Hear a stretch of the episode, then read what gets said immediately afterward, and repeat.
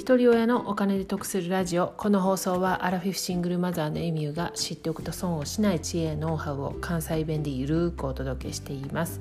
皆さんいかがお過ごしでしょうか、えー、入学式も終わってだいたいこの2日間ぐらいが始業式だった学校が多かったと思います。うちもあの昨日は上の子が入学式だったんですけれどももう高校生なんでね私は参列せずにあの一人で入学式行ってました。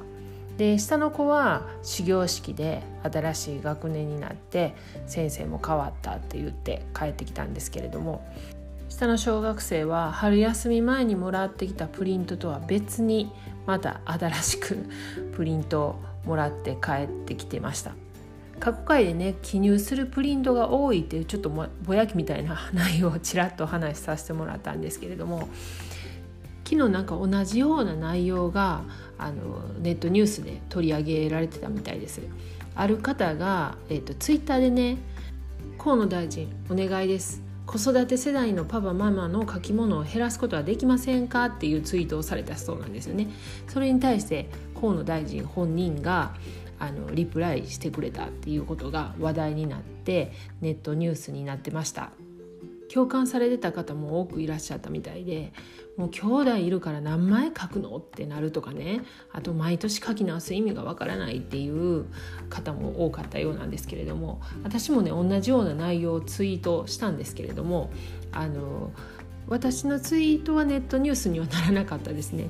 でこの方はねちゃんとね「ハッシュタグ河野太郎」とかいうふうにちゃんと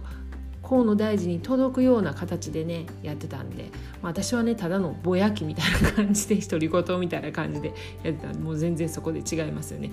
で大体こういうのにはま反対意見というか逆の発想もあって、まあ、それくらい書いたらいいやんみたいな。でもこの方は、まあ、感じ方考え方は人それぞれですのでっていう前置きをしながらあのしかしそれぐらいという作業も集めたら年間で大きな時間になりますって日常のそれくらいという当たり前にこなしてきた作業にこそ改善点は潜んでいるはずですっていう方ってちゃんと反論はされてるんですよね。この件と並行してね PTA の役員選出の用紙ももらって帰ってくるんですよね。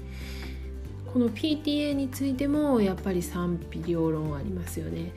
昔は母親が専業主婦だというお宅も多かったのであの一応その地域のコミュニティというかそういったのも含めて PTA っていうのができたそうなんですよね。で今やっぱりもう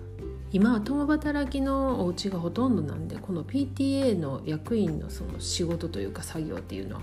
かなり負担になってきます。私も上の娘の時に2年ほど役員やらせてもらったんですけれどもかなりの仕事量だったんで正直負担になります。また今日持って帰ってきた PTA の役員選出の用紙に「一人親は免除対象外」って書かれたんですよね。で私はご存知のように一人親なんですけどね。えっと一人親だから免除してほしいとは思わないんですねただワンオペで一人親と同じようにされてる方もいらっしゃると思うんですけれどもでもやっぱりね明らかに一人親ではないんですよ経済的な負担もプレッシャーもいろんなことを含めてね。なので一人親でも負担なく PTA 活動ができますよとかサポートしますよとか、まあ、そういう文面であってほしいなって思ったんですよね。一人親は免除対象外って書かれてるとやっぱりね悲しいなと思うしね、えっと、一人親がもう少し子育てしやすい優しい社会になったらいいなと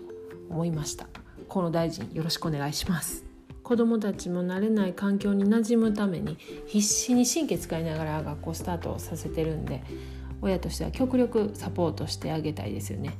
まだ始まったばかりなんですけれども過去回32回に時短もできる音読の宿題という放送があります。できるだけ家ではねゆったりと気が抜けるように宿題も親子で楽しくできたらなと思います。よかったら合わせて聞いてみてください。では最後までお聴きいただきありがとうございました。今日も笑顔で。